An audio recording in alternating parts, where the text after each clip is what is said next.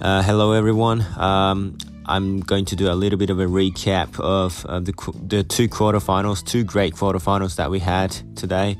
Um, the first one was uh, Alcaraz versus Zverev. Um, I think everyone expected uh, Alcaraz to win before the match, and and I, I thought Alcaraz was to win um, in three, I mean like four or five sets, or maybe like even even in straight sets, like because you know the way he played in Madrid was just unbelievable, and you know um, Zverev was like really struggling to find his form earlier uh, this season, and you know um, Alcaraz is obviously the superstar of a of our sport, so uh, we all thought, you know, the, the result was kind of matching Rafa's result when he was 90 years old as well. So, like, we kind of expected um, Alcaraz to do the same, and I think the media gave a hyped him a bit too much, but you know he was dealing with the pressure well. But anyways, Zverev overcame that um, pressure, and well, he didn't have much pressure actually. He just overcame the situation, and he dealt with the situation pretty well. Um, and he earned his first ever victory um, against the top 10 in slams, uh, which is kind of really kind of ridiculous. It's hard to believe, I guess, because you know he's reached the semifinals and finals before, but you know he he deserves it, I guess, um, beating Alcaraz and.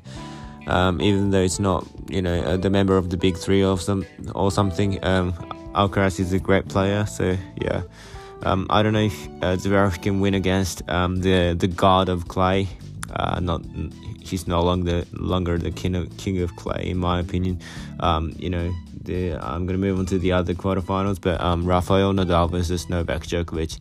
Um, what a match it was! Um, I could I was not able to believe the results that Rafa was able to have today uh, because I mean yesterday um, even though I'm a Rafa fan and I kind of predicted and I said I hope it's going to be Rafa versus Alcaraz and I really hoped um, Rafa to win the match. Um, I, I, even though I said that, I kind of still had you know Novak might win because you know I might favor Novak in the night match and also uh, he had his foot injury as well.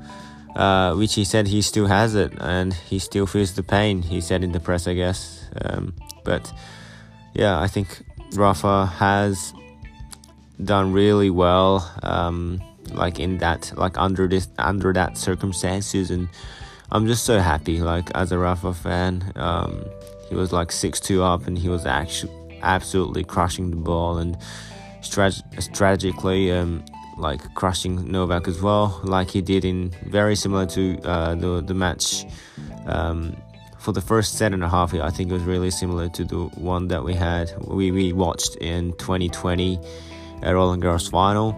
But um, then all of a sudden, uh, Novak from a double, I think it was double break down in the second set, he came back and took the set, um, second set um, six four, and that's when um, I thought, oh, maybe it it might favor Novak because you know, uh, the longer the sets go, I didn't know uh, like how well, well, how worse I guess uh, his Rafa's foot is gonna be. So, but still, uh, Rafa was, yeah, Rafa had the edge when it comes to physicality because you know Novak didn't play any any five setters actually um, till.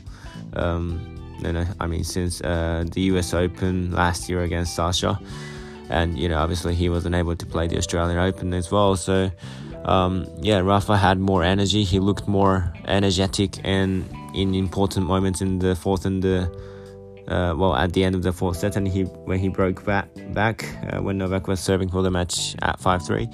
Um, you know, I was just so so happy when Rafa won the match. He got the revenge uh, over Novak. I don't dislike Novak. Um, he's he's a great uh, champion and you know tennis needs him obviously but um, you know these two like the head-to-head record um, is has now improved to 30 to 29 I guess uh, 30 Novak and 29 uh, Rafa and the balance is like so perfect um, you know uh, we're just so lucky to to be to be in this era to be able to watch these two goats play and we can't take you know this situation for granted. Uh, that's what I thought.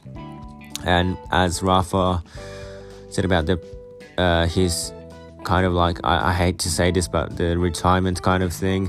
Uh, he said this could be his like last Roland Garros, uh, which I strongly uh, don't want to believe. Um, and yeah, but like I think it's one of those I, can take that as one of those Rafa mentality kind of thing because he always I know that he's he's a fighter, he's such a warrior, he's a gladiator and he takes every match like that, he takes every single point like as if he his like life is on it. And um I I hope that's just like he's just saying that, uh, not actually thinking about the retirement and stuff. And if you literally can be the world number one um, in Grand Slam, like it doesn't matter what round, which round actually, um, then I, in my opinion, like you, well, you still should be on tour. Um, well, I can't really say this because you know you have to deal with the pain, and I can't. I can only imagine like how uh, how tough it is. I can't really feel how how painful the the foot injury uh, injury is and stuff. But yeah, he said he he hasn't found found a way to um, you know, uh, to heal the pain and to deal with the pain in a long term solution, kind of. So I really hope um, he he can he can you know play pain free and he can uh, continue to play for uh, much more years, like uh, I mean many more years, uh, along along with Novak and um, Rafa. I mean Novak and Roger. Uh, so you know. Um, it, it, was a great match, and you know I'm just looking forward to the one versus Sasha. Um, uh, now I'm hoping uh, Rafa versus Casper uh, Ruud uh, final because I I use uh, the Yonex apparel like personally. Uh, so I want to see like one of the team Yonex go go go to the final. But anyways, um, I, I love Rafa. So as a Rafa fan, uh, I really want uh, Rafa winning the trophy for the 14th time here in um, Paris and also uh, winning the record-breaking 22nd Grand Slam overall. Um, yeah, but now let's just focus on the quarterfinals that we're gonna have today. Um, actually, it's already played, but um, Cilic versus Rublev. I think it was uh, six wins and two losses from um, Rublev. Um, Cilic is like somehow playing unbelievable. Um, he's turned, you know, it turned out to be like one of the greatest tournaments uh, in years for him. Like his level is like super decent, and you know I guess he can beat Rublev if he if he plays like he did against Medvedev, and you know uh, we'll see what happens. And uh, also Rune versus Ruud. Um, um, the name is pretty similar, like I said in the last podcast, like in the last episode. But um, I like both players. Uh, maybe I won't. I, I want Ruud to. I don't know. Like they're honestly really like great players. Well, all players are very uh, nice, but um, like Rune, he sends rackets to to um, like I think he was developing countries, like children in developing countries, and he's not only a great player on the court, but like off the court as well. And you know, uh, you know, I, I like him as a player and as a human as well, and also Ruud. Uh, he gave uh, well, he gave me a like uh, in in the comment as well. So um, that kind of you know motivated motivated me a couple of years ago. Uh, I think it was on Instagram, but um, but anyways, yeah, I'm looking forward to that match. Um, I think it's a nice session, so uh, people consider that as one of the main matches of the day. And yeah, we'll see what happens. Yeah, uh, I don't know if I can do the podcast tomorrow, but yeah, we'll we'll see you there uh, if if that happens, and uh, if not, uh, I'll see you in the next episode. Thank you for listening today as well, and I hope you have a nice day. Bye.